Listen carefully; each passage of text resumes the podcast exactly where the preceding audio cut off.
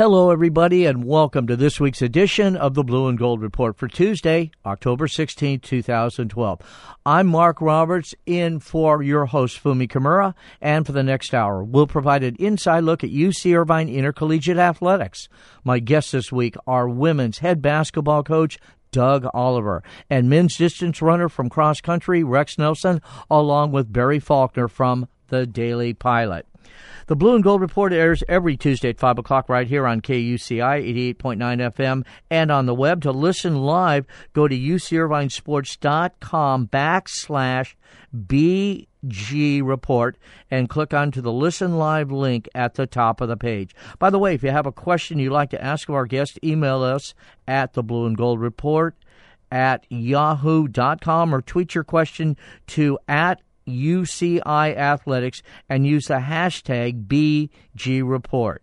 Again, BG Report. We'll try to get in as many questions as possible during our hour. My guests this week again are Doug Oliver and men's distance runner Rex Nelson. But before we begin, let's take a look at what happened in UC Irvine Intercollegiate Athletics this past week. Julie Brooks' women's golf team finished fourth at the Sahalee Country Club in Washington last week. Michelle Park tied for second after shooting an even par 72 in the final round and finished the event with a 54 hole total of 217. In more women's golf, UC Irvine alumnus Selene Henderson placed 32nd in the stage two of the LPGA qualifying school to gain a spot in stage three, with, of course, a chance to earn LPGA status for next season. Good luck. Selene. Henderson had a four round total, by the way, of 291 in stage two play that concluded Friday at Plantation Golf and Country Club in Venice, Florida. The top 70, including ties, earn berths to the Stage 3 LPGA Q School, as it's known, which will be conducted November 28th through December 2nd at the LPGA International in Daytona Beach, Florida. Again, good luck Selene Henderson. Vince O'Boyle's men's cross country team won the Highlander Invitational Saturday and was led by st- junior Stephen Molina, who placed second with a fine time of 17 minutes 45 seconds. The men had five runners in the top nine spot to post a total of 30 points and win the event. On the women's side, Chloe Fada ran the 4,000 meters in 14 minutes 14 seconds and finished 14th. Was followed by Colin Lillig, who placed 15th with a time of 14 minutes 16 seconds. UCI finished the competition fourth with a total of 93 points again on the women's side.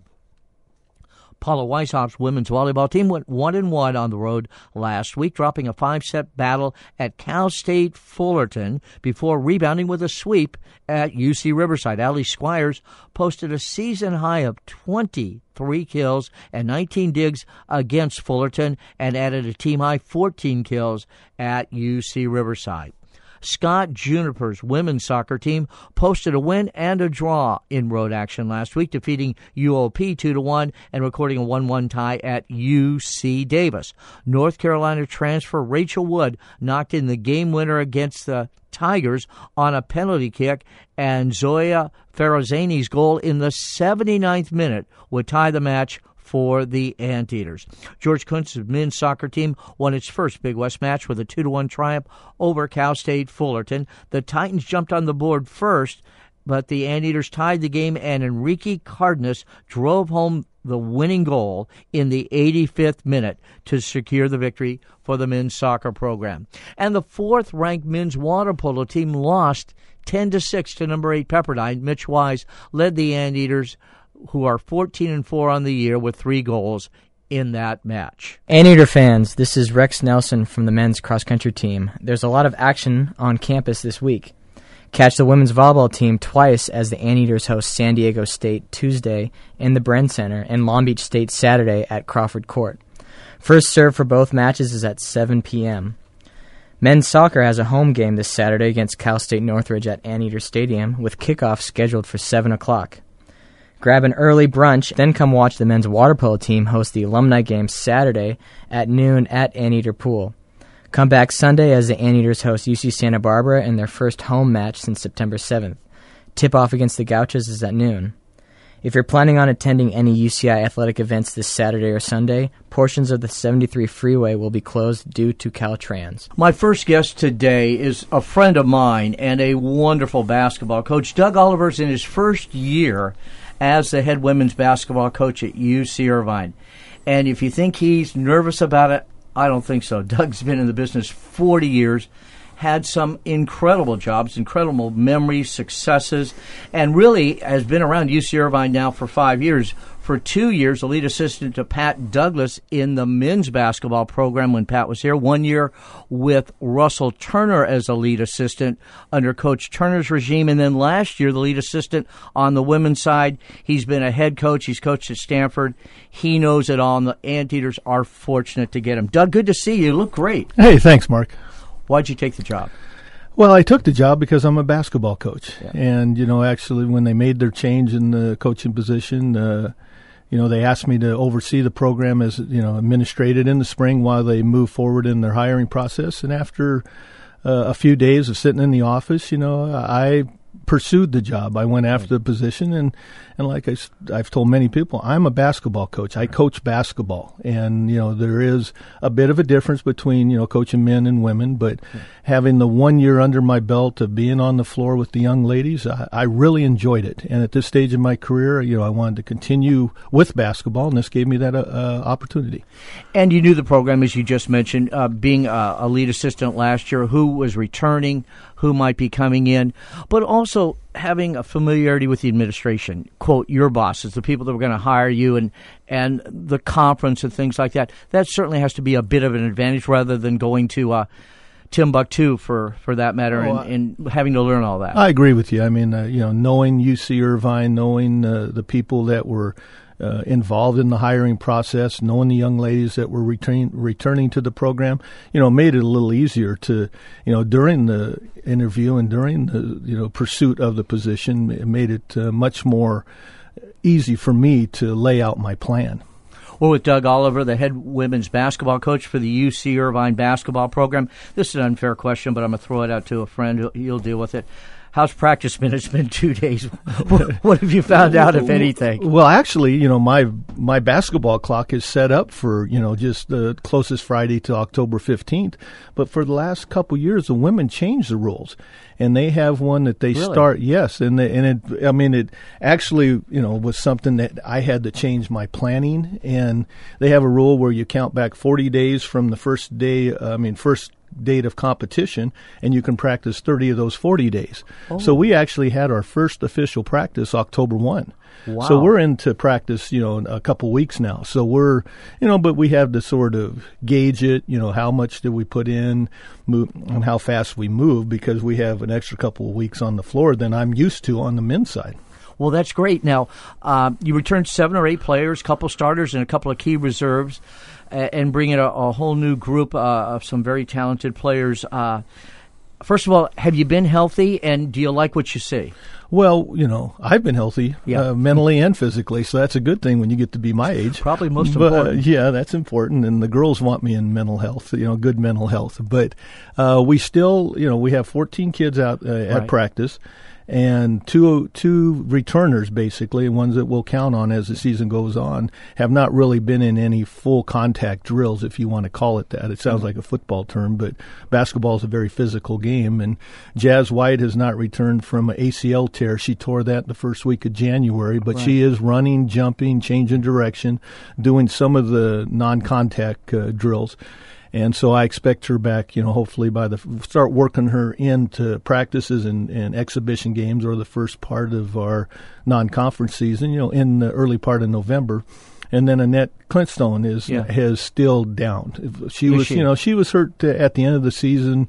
You know, struggled to make it to the end of the year, and right now she has a little tenderness in uh, a knee and things. So we're moving her slowly with the same time frame. I expect right. two starters, two seniors. You know, I call them starters, part-time starters, if you will, but right.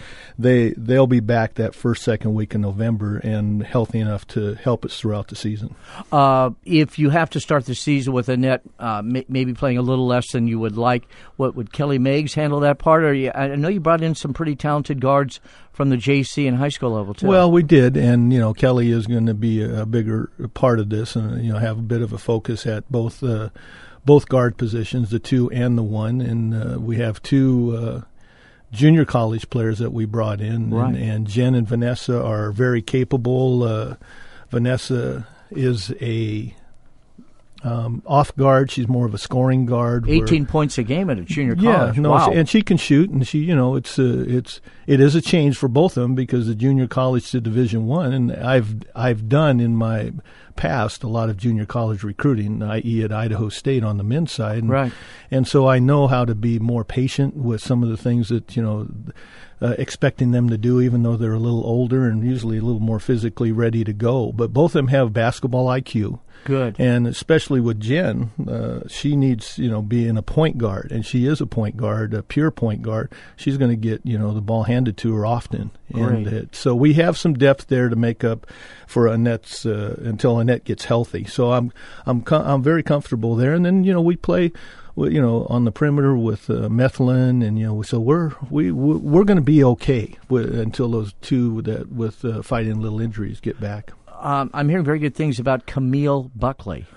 Camille is uh, she's everything that I think uh, we had hoped she would be. She sat out last year due to NCAA transfer rules from LMU, right? From uh, from Loyola Marymount, yeah, from LMU, and you know she didn't practice a lot with us. She had a foot issue that you know she struggled with, and she would get uh, you know on the floor in a drill or two for a short while, and then her foot would act up.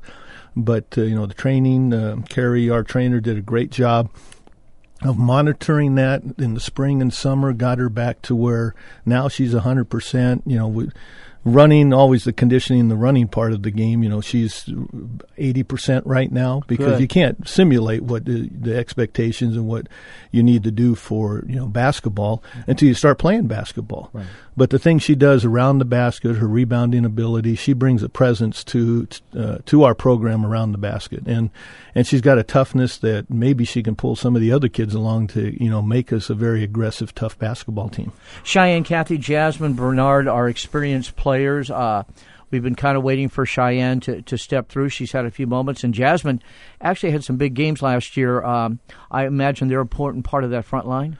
Well, they are, and I think uh, right now, viewing it, you know, from my coaching perspective, uh, our strength is around the basket. Is it? And so, you know, I've gone so to which is a little different, a double low post type of offense. We're going to play a little three out, two in, so I can utilize those the the kids you just named probably with more minutes and and get them on the floor because Cheyenne brings the ability to you know step away and shoot it where JB Jasmine Ard uh, and the rest have to be more around the basket. Yeah. The only thing that uh, I have to explain to the perimeter when you play that kind of double low post power basketball is that when they do dribble penetrate, there's really nowhere to go. They're going to have to make decisions to pull up and shoot it or drop it off to a post. And you know, late in games we will change. You know how how we play. We'll sure. probably spread the floor a little more, go four out, one in, or you know that basketball terms, basketball 101. But we will do that depending on time and circumstance. But right now, I, I really am happy with the post play and the, the depth and the flexibility they give me.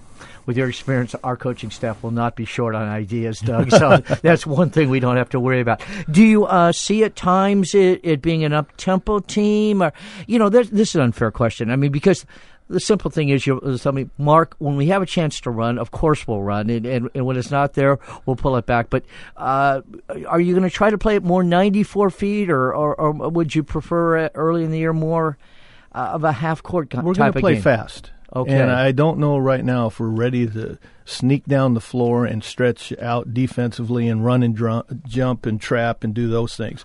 We hopefully evolve into some of that with a little more health L- too. A little more health, a little more you know experience with the two seniors being ones that have not practiced.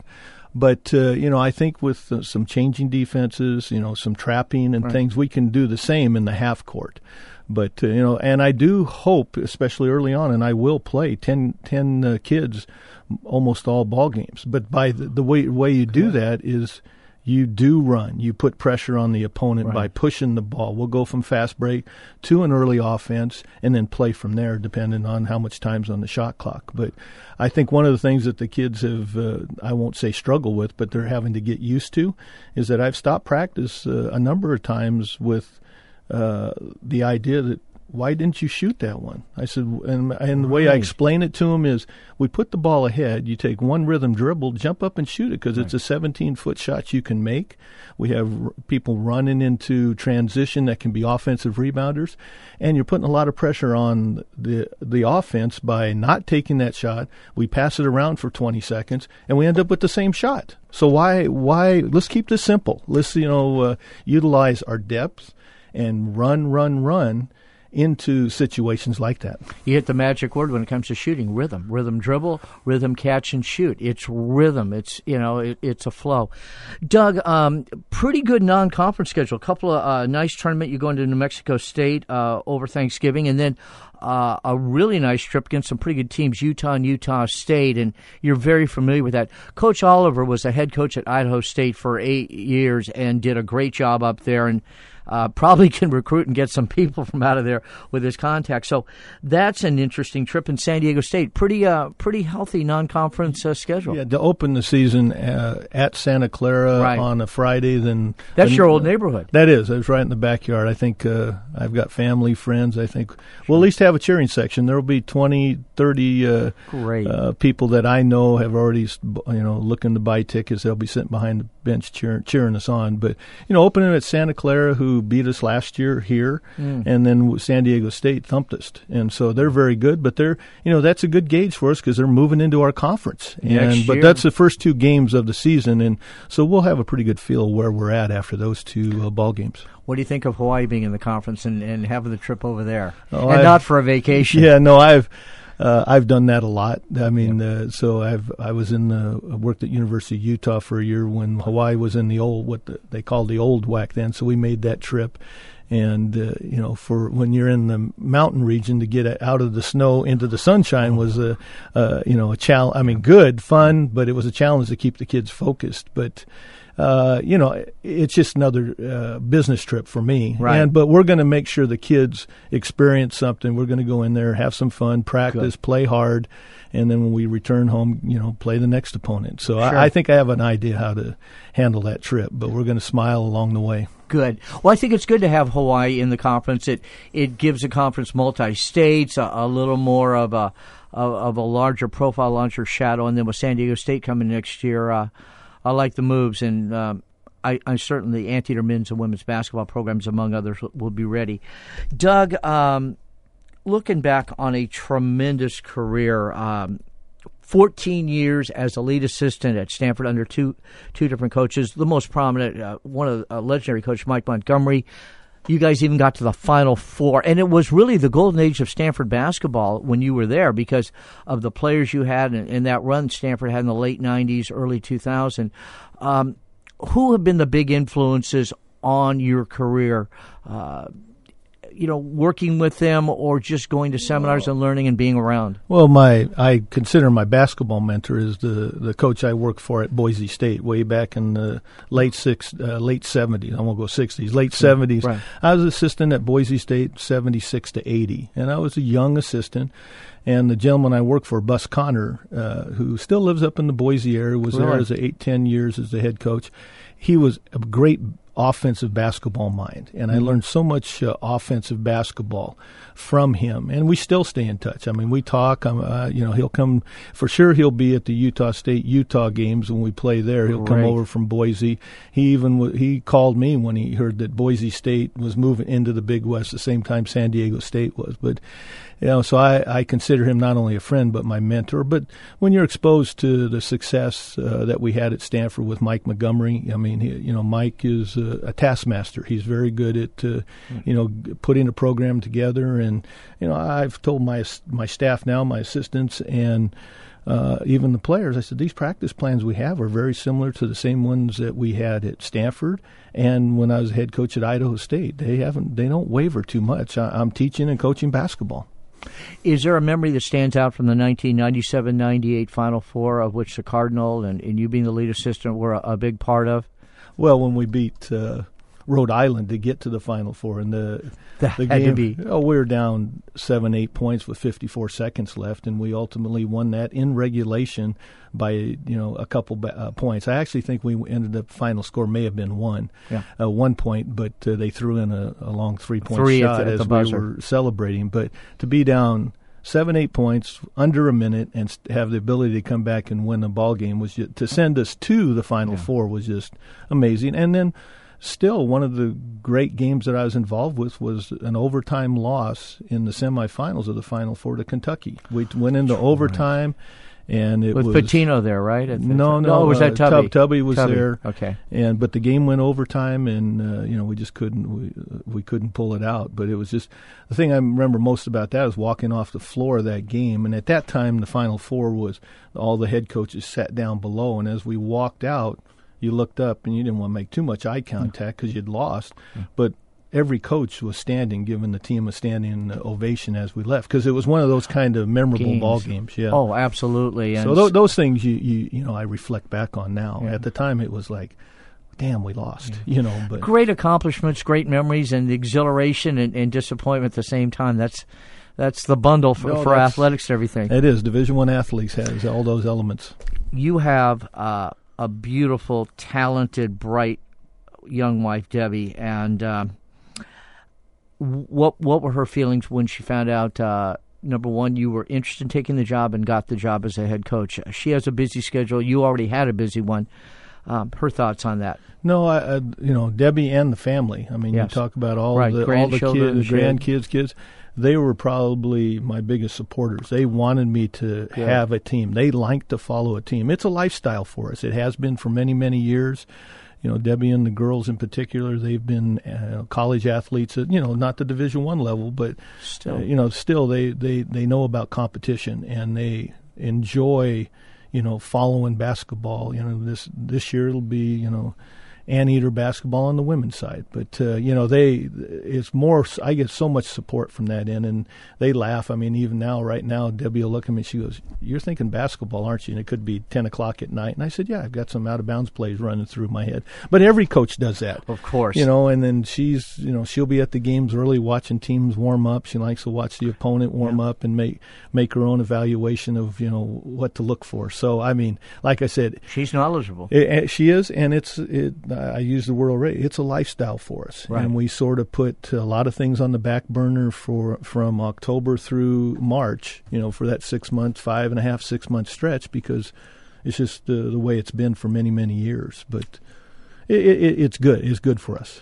So you'll have to put that hobby of yours, gardening, on hold for a bit, huh? I still, when I get, uh, you know, either I'm cleaning because I get nervous. You'll see me even on the bench when I get nervous during the game. I fold the towels. I'm sort of backward, you know, like That's Tarkanian used to You chew on. divide 'em, I yeah. fold it and then I grab another one and fold it as I'm watching. It's just a, Wow. a nervous habit. Right. But uh, I go out to, you know, clear my head. Um, you know, I'll go out in the yard and just start pulling weeds and trimming shrubs that don't need to be trimmed, just to you know get get my head clear and get alone. I, and when I was at Idaho, now you know dead of winter, Right. uh, we'd lose a home game. You know, when that happened, we'd lose a home game. I'd go home and start shoveling snow. And when my neighbors would get up, maybe I'd shoveled their uh, walkway also. They said, "Oh, it was a tough game because coach has sh- shoveled three houses." You know, it'd be ten o'clock. I'd be outside shoveling snow. Just what to, an amazing story and know, idiosyncrasy. Thank everybody, you for sharing every- that. everybody has. Yeah. You know, coaches. We have our own Yeah. little things, but I'd get home and bundle up, and I'd go out and start shoveling just to get that anxiousness out of my system, so I could get some rest and get back to work the next day. Absolutely, and, and you are an awfully hard worker. Doug Oliver, our guest, we have a couple more minutes with the coach. By the way, the first exhibition game for the UC Irvine women is October 30th. As we tape on a Monday, the show airs on Tuesday, two weeks from the time that you will hear it. That will be against Cal State San Marcos. Their regular season opener against Santa Clara is November 9th, and you can go to the, the women's basketball webpage and they'll have all the information of home and away games. Most of the games will be live on 88.9 FM KUCI, and if they're not, and there's only seven or eight that won't be live on the radio, they'll be on the internet. Darren Preston will have the play by play for you. Doug, uh, how do you see the conference this year? Uh, last year, I mean, Santa Barbara came from nowhere, but that wasn't really a surprise. It was so. Um, evenly balanced uh, last year, where, where teams were knocking off each other uh, as best you can tell. I mean, you haven't obviously seen who everybody's brought in, but how, how do you see the conference well, this year? I, you know, Santa Barbara actually finished, you know, you know sixth, sixth or so, and they ended up uh, beating us in the first round here, and we were dinged up. We just weren't healthy. You had half and a team, beat, and we'd beaten them twice during the regular season, and they went on to win the tournament and go to the NCAA tournament. That's mm-hmm. just Big West basketball. Right. Now, uh, Cal Poly was very, you know, at the top of the league along with Northridge. Northridge lost a center that was unstoppable for us. I mean, and some, you know, because we didn't have size and she could, you know, she was experienced. She could really uh, score the ball from 12, 15 feet in and was, you know, very difficult for anyone with their back to the basket. But you know, with her gone, they had a lot of underclassmen. So they, I think Northridge could be a very, very good basketball team. Cal Poly lost, you know, one of the top players in the conference, right. uh, another type of post player, but and a couple other kids. But so I, I, I agree with you in that you know it's a little up for grabs right now, right. and it could be you know it could be fun. It could be one of those. Uh, years where there's every weekend teams are changing that one, two, three spot, and and so you know hopefully we're in the mix, and you know we're going to play as hard as we can. I I can't evaluate us until I get a few games under our belt in November, December, and you know start watching other teams that we will be in our conference on videotape. But I, I do believe that uh, you know we have a toughness that uh, we played with last year that we're going to challenge and be in every ball game. Well, the school was smart enough to give you a contract with some length to it. I'm not going to uh, tell everybody how many years is, but it's a while, and you will win, and they will give you some time to uh, put that Oliver touch on it. We're going to take a quick break with Doug Oliver. Be back to wrap up our interview with Doug right after this as you're listening to the Blue and Gold Report on 88.9 FM, KUCI in Irvine, and KUCI.org. This is head coach Doug Oliver of the women's basketball program, and you're listening to the Blue and Gold Report on KUCI 88.9 FM. Welcome back to the Blue and Gold Report. I'm Mark Roberts, sitting in for Fumi Kimura this week with Doug Oliver, the new head women's basketball coach at UC Irvine. And for you Anteater fans, you all know Doug. He's been here and done some great things with the men's program previously and the women's program. Before we finish up, I want to identify a really fine staff that you put together, and I'll, I'll let you do the uh, do the talking. Annie Mai, Laura, Laura, Lauren Bowie, Bowie, and Michelle Augustova. Tell us about them and your reasons for putting the staff together? Well, I, I was fortunate enough to the year I spent last season on the women's side. I worked with Annie Mai and uh, Lauren Bowie, and yeah. both of them former players here. Right. Uh, you know, and so I, I believed in their work ethic. I I, I think that they have the op- uh, ability to be really good college basketball coaches. But you know, when you're putting your staff together, you want to cover all the bases of administrative work personalities, uh, on the floor coaching, recruiting is you know the right. lifeline to any program, and they are very outgoing and knowledgeable about this institution. knows know what it takes to be a good uh, student athlete here. So you know I was happy to retain them, and they wanted to be continue being part of this program. And then Michelle Augustavo, she was, you know, uh, a young lady that I was introduced to, and she gets it. She played uh, a couple years at University of San Diego, and then with a coaching change, she transferred back up to University of Washington, where she was a very, you know, very good player, both both institutions, and she gives us a little different slant. Uh, on the recruiting and you know different look on the floor. She's uh, you know I I have them sort of pigeonholed in. Lauren works with the post players. Annie being a former point guard, she works with the the point guards, and Michelle being a shooter and a scorer during her right. college career. Uh, she's on the you know working with the wings, so that allows me to move from spot to spot to spot and uh, you know watch and evaluate right. and you know know what I have to add to practices or take out just by you know what I see. And then our ops our operations person is a, a former player at University of San Diego, Kiva Herman, who you know will be mostly involved with administrative things and some of the video. And she was an excellent, fine player during her career, and actually played a couple years professionally in Europe. So uh, I have a energetic young uh, staff of you know, of women that uh, will really help move this program forward. Right, and, and being the age, being so close to the players, great for as far as relations and, and just the you know the camaraderie that goes along. Doug, we'll close on this. How do you like the format of the women's side of the conference tournament this year, with the first uh, the semifinals to get you to the final four, which is at the uh, Honda Center at uh, at the Bren Center. Yeah, well, I mean, it, you know, a little bit of a home court yeah, advantage if you get there. I mean, it is if you can get there or play there. You know, you'd Yeah. like to to win it, so you can just bypass uh, some of those rounds. Right. But I mean, if you have to play, might as well be at home. It Right. didn't work out for us last year, but we were physically, like I've mentioned a couple times, we weren't in that kind of condition to you know probably beat anyone. We were down to four healthy players, but Right. you know that format will you know may help us if it, if it comes to that, but. Uh, everyone will have played in the brand tournament time. Everyone steps it up, but you Sure. know, if you have to go anywhere, you might as well stay at home for that. But Sure. I would really like and enjoy watching this team play at the Honda Center if we're good enough. Oh, you will be. You will be. Doug, they're in great hands. It was a great hire. Uh, everybody in athletics that had been around this university, and especially the uh, men's and women's basketball programs for years, was praying you'd get the job, and they were smart enough to do it. We're in good hands. I wish you all the best. Be out to see you as much as I can, and, and thanks for the friendship over we, the years. we have a number number of double headers uh, at home with the, Yep. the men's program, so I will see you, and I appreciate the kind words. Mark. All right. Doug Oliver is our guest. We'll take a break and be back with more on this edition of the Blue and Gold Report on the home of Anteater Athletics, 88.9 FM, KUCI. Pictures are worth a thousand words, and we want you to join the conversation by following UC Irvine Athletics on Instagram. Search UCI Athletics and start sharing your favorite anteater photos. Welcome back to the Blue and Gold Report. I'm Mark Roberts, sitting in this week for Fumi Kimura. Next guest is somebody familiar to the show, a friend of the show, senior cross country runner, and he is a dandy, Rex Nelson. Rex, a sociology major, has had a great, well, it's not really a start anymore. Really had a great season as we kind of begin to wind down in the cross country schedule for the Anteaters.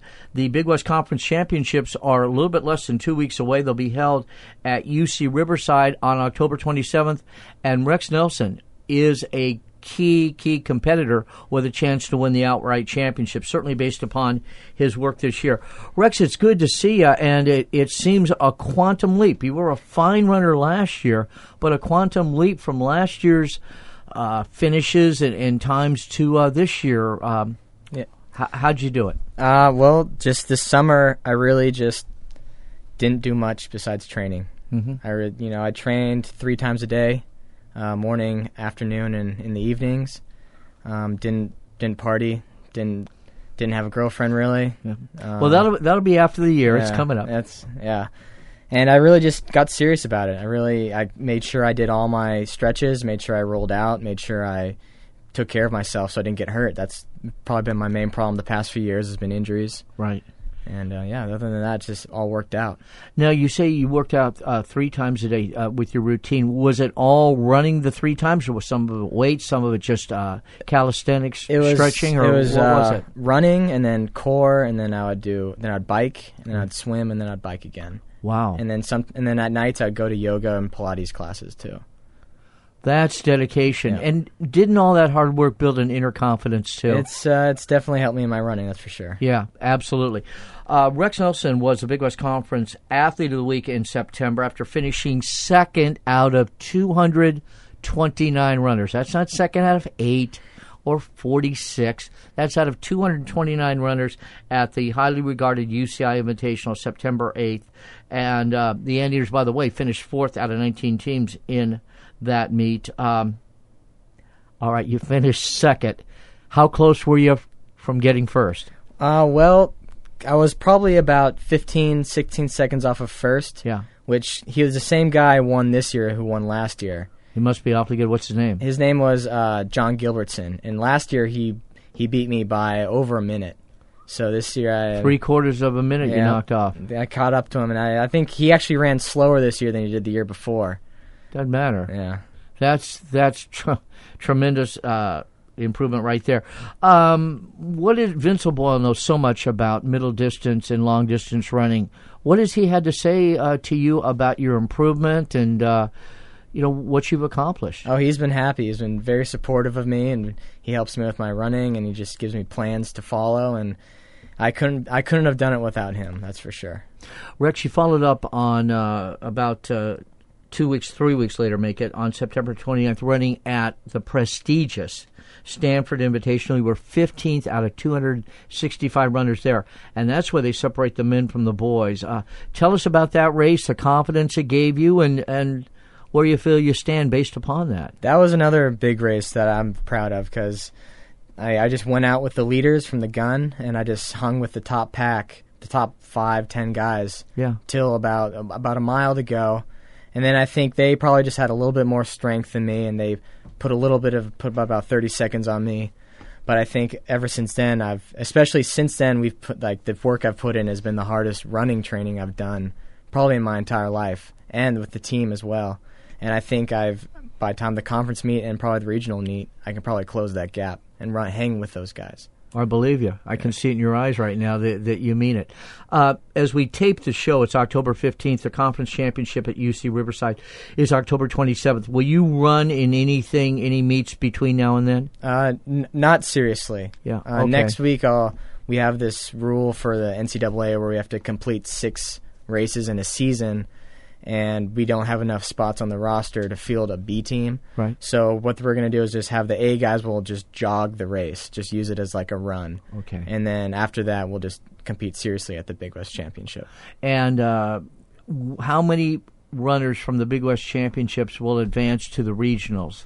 Um, all run, all teams are invited to Yeah. the regional meet. Um, oh, okay. I did not. so not aware of that. So whether you'll, they you'll go compete or in not, that. Yeah. yes. Yeah.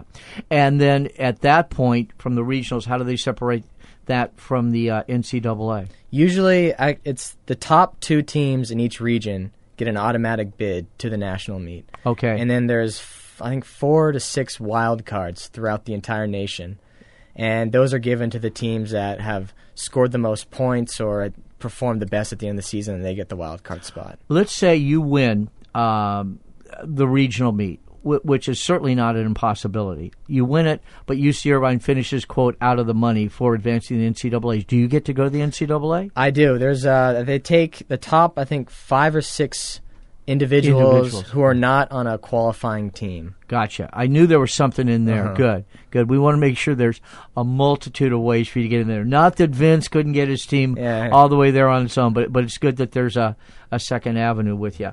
Um, you graduated right down the street at beautiful Newport Harbor High School. Was UC Irvine always uh, on the radar for you? You know, it's funny. Uh, UCI, up until halfway through my senior year of high school, UCI was at the absolute bottom of my list Wow. that I wanted to. Yeah, it didn't wasn't until you know Coach O'Boyle started phoning me and started inviting me over and to well, this uh, officially, of course, on a recruiting trip to meet the team. Mm-hmm. That's when I really and the things he told me that I can accomplish and the, the you know the history with UCI with running that really changed my mind and. I think I, I think I made the right choice. Oh, actually. we're glad to have you. Yeah. you. You did make the right choice, and you'll be one of those guys that is remembered. You know, not just a nice that he competed, got a letter, and and, was part of the program, but but really a key leader. Uh, your sisters on the women's team. Tell us about that and, and the relationship uh, as athletes and brother and sister. Oh, well, my sister is my best friend. Like she always Great. since I've been growing up, and I'm glad that she's on the team, and I'm glad that she gets to experience what I get to experience. And I mean, she's had her troubles in college running, but I mean, so does everybody. And Right. I think, I mean, I think she's, I mean, she works hard and she enjoys it. I mean, that's I think that's all that matters. So- Rex, uh, you're a major in sociology. What, um, when you finally settle down in the real world, quote, real world, whenever that might be, uh, what areas and, what type of work uh, are you initially going to look into? Well, I really want to get into sales, some kind of sales, interaction with people.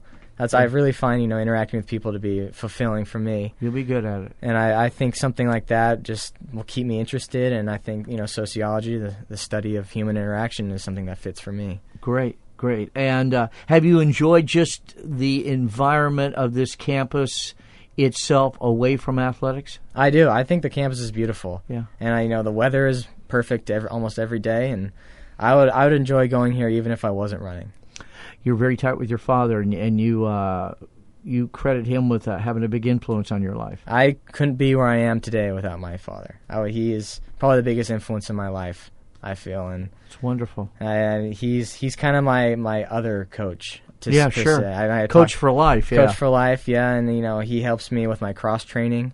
He because you know he was a swimmer when he was in high school, so he's very knowledgeable about that, and he's whenever you know I'm not running or I need to do an extra training, he'll set up swim workouts for me, or he'll set up a, a bike workout for me, and I think that's that what's that's what gives me the edge. I feel. You love movies, Godfather and Godfather Two, Yep. uh, which uh, might be the two greatest American movies ever made. I mean, they'd be up there with Citizen Kane, Gone Yep. with the Wind. Yep. Uh, you know, um, maybe Casablanca might be up there w- with them, but. Uh, incredible films, uh, and uh, your favorite a- actors are Al Pacino, Russell Crowe, and Tom Hanks. Pretty good guys. Uh, Probably, yeah. yeah, yeah. Al's a little crazy in person. Uh, I know some people that know him, but uh, one of the most amazing actors ever. Do you like Steve McQueen? You ever seen any of his movies? I like? Steve McQueen. the I think, King of Cool, yeah, he? I think he's pretty cool. Yeah. I, I don't. know. Was he in Cool Hand Luke? I can't. Uh, remember. that, that's Paul Newman. That's Steve Paul McQueen Newman, was yeah. in Bullitt, The Great Escape, uh, Papillon, uh, Magnificent Seven, uh, First Thomas Crown Affair, th- those kind of things, you know. So Paul, Paul Newman was in Paul- Butch Cassidy. That's another. Yeah, Paul one. Newman. Yeah, Paul Newman. Wonderful, wonderful Yeah. man and actor. Great, great that you know your movies. I'm a movie uh, buff myself. And we have a couple moments. Uh, an amazing and wonderful. Um, I wouldn't call it hobby of yours. I I think it's uh, leisure activity. And um, aside to you is your um, uh, fascination and, really uh, extensive collection of cologne. Uh, you know, I've uh, Tell us about that. I, over the years, you know, I've been collecting colognes of different types because I like the scents and I like Sure. different occasions and stuff. But in the past year or two, I have I've kind of slowed down a little because I've got a little bit too much cologne. I think it's uh, uh, you know a little bit of a money drain too because they're not cheap. So, right? No, they're not. Yeah, so uh, I'm pretty set for quite a few years with how much colognes. I mean, if a new one comes out and I, you know, I like the scent, I think I might pick it up. But you know, other than that, I'm pretty set for now. Well, you say for different occasions, so let's let's just do two. I'm going to give you two uh, two scenarios. One would be uh, you're going out to have pizza with a couple of your buddies from the cross country team. What kind of cologne for that? Okay, that's just the basic. You know, I have this uh, Sean John cologne that I wear usually just everyday occasions. It's Yeah. I've had it for a couple of years now. I just like it's a very kind of a, a, a uh, it's not very intense. It's kind of like a kind of a shallow smell. It's just it's not very invading of the nostrils or anything like Okay. that. And I usually wear that one for day to day. All right, and then you're on a date and you're going to the music center to see uh, I don't know a Neil Simon play or uh, you know um, something like that. Uh, a little bit more formal dress with uh, with your girlfriend. Wh- What would that be? Well, if that's the case, um, I'd probably get out my Ralph Lauren romance cologne for my. If I'm with my girlfriend, I'd probably get that out, and you know, that's that's another kind of a, another softer scent, but it's a little more, it's a little sweeter, and I think I think she likes it, so I think uh, uh, I think I'd probably go with that one. Hey, I'm taking notes here. I'm taking notes here. That Ralph Lauren romance cologne. I, you know, they may have a new buyer. You may have, may have just promoted that for me. Uh, anything that's good enough for you certainly good enough for me. Hey, you're you're you're a gas, and it, it's it's great that, that you came back. We had you on two or three years ago. They run together for me when you get my age, you know. But uh, it, it is great. I wish you nothing but the best on the 27th. And really, since you will be running in the regionals, that's a huge one too. And, and get to the NCAA's and uh, really make it a, a, a grand ending for a great career at UC Irvine as far as that. And uh, hope you come back and be around. We need people like you coming back to visit Rex Nelson. Yes, definitely. Thank you very much for having me on the show. I appreciate it. We're glad glad to have you. Best to you and your sister Ava. Okay. Uh, thank you very much. We'll take a break. I'll be back with Barry Faulkner. We'll do some talk about what's going on currently in UC Irvine athletics and what's coming up. That's right after this, and you're listening to the Blue and Gold Report as you do every Tuesday on KUCI and Ela Nation, this is Scott Juniper, head coach of the women's soccer team. Do you tweet? If so, be sure to follow UC Irvine Athletics and me. Join the Twitter Twitterati and search Scott Juniper and UCI Athletics to get the inside scoop on the women's soccer program and all the Anteater teams. And we are back here at the Blue and Gold Report on the UC Irvine campus. I'm Mark Roberts, in hosting today for Fumi Kimura, a friend of mine and a talented writer. You probably know him from many years of working with me on previous Blue and Gold Report shows and his fine writing for the Daily Pilot. Barry Faulkner joins me for the first time this year, and he'll be part of the show bi-weekly a couple times a month we think uh, with Fumi Kimura down the road but he's here with me today my good fortune very good to see you how you been Same to you. Good to see you, Mark. Happy New Year, I guess. yeah, I yeah. Happy New Year as far as far as the UC Irvine uh, athletic year. Um, Barry, you've always done a wonderful job, and and I you really enjoy working all sports, but none more so, I don't think, than uh, soccer. So let's start with the women's soccer program that had a pretty good weekend, a win and a tie, I believe. Yeah, they've uh, they've survived their really really challenging schedule. They're four one and one in their last six. Yeah, they're two zero and one in their last three. So they're turning it around as they get into conference, which they've excelled at the last couple of years as two time defending regular season conference champions. So they've got it back going, and there's a competitive. Uh, standings this year, Cal Poly's jumped out to a 5 0 1 start. So they're in first. Uh, UCI right now is in second, and there's a pack, a chase pack uh, at, with 12 points. UCI is 13, Cal Poly 16. So uh, you know they're right in the thick of things. They're they're title contenders once again, right? And uh, it's just a matter of taking care of business. Long Beach State, which obviously went to the Elite Eight last year, has had a couple losses in conference. They lost to Cal State Fullerton the other night, uh, so there's a big match coming up uh, with the Anteaters at Long Beach State this coming Saturday, 7 p.m. under their new lights there, and that's going to be crucial for the Anteaters to see if they're uh, keeping ahead of the chase pack and also in the title chase. Right, that would definitely get some separation for them. Fullerton looms on the edge. Now, is it the same as last year? The top four teams will have uh, a tournament and decide who is the uh, conference champion out of that. Yeah, the women's the format hasn't bid. changed from last year, whereas the men have. But yeah. the women remains the same. So top four gets you in the tournament. Uh, you know, semis, finals, and then we decide on the NCAA turning our attention to the men, uh, you know, looking at their overall record, it's disappointing, but that certainly part of that is not based upon a difficult schedule, and part of that is that George Kuntz has set the bar so high for this program. He's a wonderful coach, unbelievable success the last five years, but they uh, had a good week this week, and all things are possible for them. Can you break it down a little bit? Uh, of where they're at and what their season's been like, Barry? Yeah, they beat Cal State Fullerton Saturday, which which really ended a serious funk for them, and they lost seven in a row. They were winless in their previous ten matches. But out of it all, there is a silver lining. Blue skies ahead, perhaps, because at, at one and four in conference, because of the divisional format, north and south, north and south in conference play. The South is a very weak division this year, or relatively much weaker than the North. I shouldn't say very weak, but relatively much weaker. So at one and four, they are basically tied for second in that four-team division. Cal State Northridge just jumped out four and one in conference. Mm-hmm. Uh, UCI and UC Riverside are one and four. Cal State Fullerton 0 4 and one. So Irvine is in a very good position to secure second place in that division, which would mean a tournament berth because in the Big West. The top two from each division will meet in quote the final four. Uh, the conference tournament, and of course the winner gets the automatic berth. That's how it works. Correct. Boy, um, why did they change the format? I wonder. Do you, do you have any idea? Because Sacramento State came in, and I think there was an odd. I think there are nine teams in the conference this year. Uh, my math could be a little off here. Yeah, yeah eight, there's eight now. Okay. That made it eight from seven. Made it eight from seven to right. eight. So they just. I, I'm not sure it behooves them. I mean, I thought it wasn't broken, why fix it? And you go from seven to eight. That seems to me to be rounding into configuration right. rather than, uh, you know, going the other way. But they decided to change it. I mean, it keeps more interest maybe uh, for schools that are in the, the mid-level areas. I guess so. You could maybe liken it to a wild card where you're. I right. mean, Irvine this year they're they're thankful they changed it because oh. one at four normally they'd be, they'd be crying done. in their milk, and here they're uh, you know they're talking about still staying alive. And uh, Cal State Northridge comes to UC Irvine. That will be on this Saturday, October 20th. And then first UC Irvine goes to UC Riverside. So um, they're playing a couple schools in their own division. If they can knock off Northridge, I mean, that would be a huge feather in their cap. But uh, they, have got to beat Riverside. Riverside's a huge game. The good news is they get two with each of the three teams in their division still. So. Yeah uh, yeah, but it is a big match. Every match is big at this point, and, and at Riverside Wednesday is crucial. Yeah.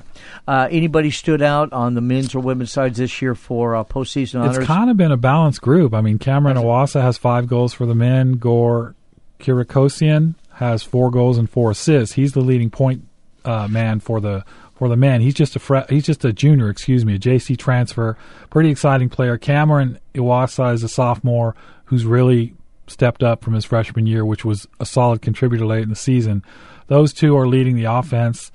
On the women's side, the offense has been sporadic. Uh, both teams, men and women, have been outscored by their opponents. Mm-hmm. Uh, the women's leading scorer is Natal- Natalie um, Ledesma, excuse me, and she has three goals and five assists. So that's not a huge amount of production. I think last year she had nine or ten goals, five or six assists, if if, if my memory serves.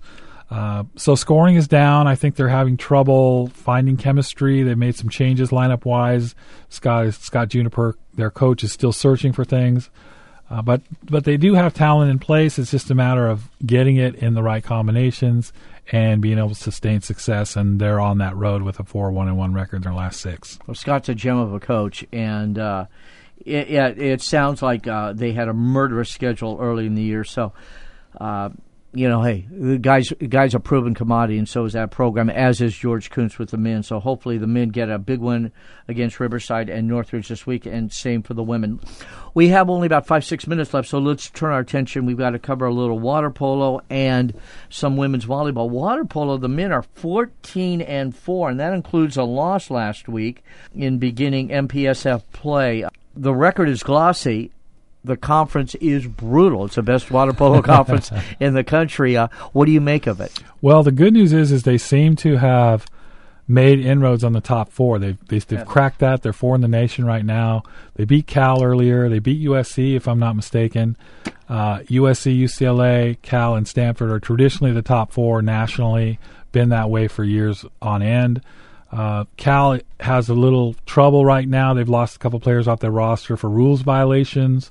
They may be vulnerable. So Irvine steps up into that top four, and that means a, potentially a semifinal in the MPSF tournament. Right. And the winner of that tournament, there are usually two MPSF teams that make the four team NCAA men's tournament. So they're closer to that um, in the four spot than they are in the five spot, obviously and you know they're putting it together. Yeah, it it sounds like it. And uh, Mark Hunt, of course, a very clever coach, and and sometimes red shirts people puts different combinations together every couple of years to give. Well, the Anders consistently are good, but every couple of years they get really good. It looks like the Long Beach State at seventeen and three, even though they don't have a conference game, uh, would be a contender with Irvine for. Um, yeah, a crack into the Final Four. I did misspeak. They didn't beat USC. USC's undefeated. So yeah, right, right. Th- that's fine. Well, SC is a team to beat. I was uh, listening to a Trojan football broadcast the other day, and Pete Arbogast, who's well, he's slight, slightly, slightly biased, isn't he? yeah, yeah, yeah. He had he had him not losing in water polo for a decade or so, and which which he missed on. But uh, okay, yeah. But anyway, yeah, Pete let everybody know they were undefeated. So eh, the Andrews get him at the right time. So that's good. And this week, uh, UC Irvine have a big match for Santa Barbara, who, by the way, is 14 and four, like Irvine 0 and one, looking for their first MPSF win. So, be nice to get the Gauchos as they come to Irvine 12 noon Sunday, October 21st. UCI and UC Santa Barbara. Um, women's volleyball has been hovering around 500. Uh, last I looked. Um, which is an improvement after a disastrous season last year. Are they going the right way? They are they are upward from last season, which some would say where else could you go but up from last season. But uh, four and four in conference, like you said, nine and twelve overall. Uh, the conference teams ahead of them, they're tied for seventh in the standings right now, and, and it doesn't appear that there's going to be a great variance for them. They there are they're only the good news is they're only one win away standings wise from being in second place. So the possibility is there, but they still are building a roster and talent level that will allow them to compete. Hawaii is far and away head and shoulders above the conference. Long Beach State has stumbled already. Uh, they have three conference losses, which is unusual for them. Cal State Fullerton beat them as er, as Fullerton beat Irvine last week. So Fullerton's made a step up, uh, and Irvine is still hovering in the chase pack, but I don't foresee them uh, shocking, you know, producing any any groundbreaking results this year. Paula Weishoff team had a very fine first year, dropped off the last couple of years. This, I believe, is her fourth year as a head coach there. Um, with her being uh, somewhat less pressured with responsibilities of, of the Olympics and now being removed, uh, is the um, outlook optimistic as far as she's concerned about building it back Yeah, they definitely benefit from from her increased focus on the UC Irvine program, uh, and they added an assistant from the women's program, also the Olympic program, that is going to help UC Irvine build. Another thing to look at this year in a bright spot, uh, senior libero Kristen Winkler. Yeah, she broke the school record for career digs uh, a couple weeks ago, and she's closing in on the Big West Conference career record. She's 225 away from tying uh, the mark set by Cami Croto in uh, at Cal State Fullerton recently. So that would be quite a quite a record if uh, if she could be the all time conference leader in a you know pretty darn solid conference for women's volleyball. So that's good to know. So a lot going on this week, and we will uh, again. I'll let you know uh, coming up in just a moment with as we run down what's coming up in UC Irvine Intercollegiate Athletics. We got 60 seconds. Are are you looking forward to the basketball season? Um, be fun to watch Doug Oliver coach uh, the women's group. Good guy, good coach. Yeah, definitely. At this time of year, with you get when you get Shocktoberfest behind you, that's yes. that's a sign that you know things are right around the corner. I'll be talking to both coaches pretty soon for for preview stories. Good. And I'm doing some research now to fill out my polls for the Big West and getting a feel for it. Uh, so yeah, basketball's fun, and we're looking forward to it. Yeah, it's good to see you, Barry. It's been too long. I, I haven't seen you really since uh, late last May, and uh, looking forward to working with you in hoops and baseball, and uh, Coach Gillespie, uh, one of our favorite guys. All that coming up. So, thanks for being part of the show. We'll see you out at the game. Sounds good. All right, we'll take a break. I'll be back to wrap up this edition of the Blue and Gold Report after this on KUCI. Anteater fans, this is head coach Paula Weishoff of the women's volleyball team. Want the inside scoop on the Anteaters? Then fan us on Facebook by searching UCI Women's Volleyball or go to www.ucirvinesports.com slash connect to connect with women's volleyball and all of our UCI athletic fan pages. And welcome back to the Blue and Gold Report here on 88.9 FM KUCI in Irvine. Let's see what's coming up now in Anteater Athletics this week. The women's soccer team travels to Long Beach State in a Duke's black and blue rivalry game, this match beginning Saturday at 7 p.m. Women's volleyball plays twice this week. They'll host San Diego State tonight at 7 o'clock at the Bren Event Center. The black and blue rivalry action is continued in women's volleyball at Crawford Court this Saturday as the Anteaters host Long Beach State. First serve is scheduled for 7 o'clock. Men's soccer continues Big West action at UC Riverside Wednesday and then returns to Anteater Stadium to host Cal State Northridge on Saturday. Kickoff for both matches 7 p.m. The men's water polo team hosts its alumni game this Saturday at Anteater Pool beginning at noon and then entertains UC Santa Barbara Sunday in an MPSF match. Sunday's game marks the first home game for UC Irvine in water polo since September 7th, so grab brunch and come out to the pool to support this fine team. The men's and women's cross country teams compete at the Titan Invitational. That's this Friday. The women's action kicks off at 4:45 p.m. while the starting gun for the men will sound at 5:15 p.m. Paul Smolinski's men's golf team is back in action next Monday and Tuesday at the Bill Cullum Invitational in Simi Valley. And just a reminder if you're planning to make your way down to the UCI campus this coming weekend, portions of the 73 freeway will be closed due to work being done by Caltrans. And that's it for today's Blue and Gold Report. On behalf of UC Irvine Athletics and KUCI, we thank you for listening. I'm Mark Roberts. Want to get flogged? UC Irvine Athletics has partnered with Flogs to offer fans a free and easy to use calendar tool. Customize your desktop and mobile devices with your favorite UC Irvine team schedules and get automatic updates sent right to your computer or phone. To download your preferred Anteater schedules, get started by clicking on the Multimedia tab at ucirvinesports.com.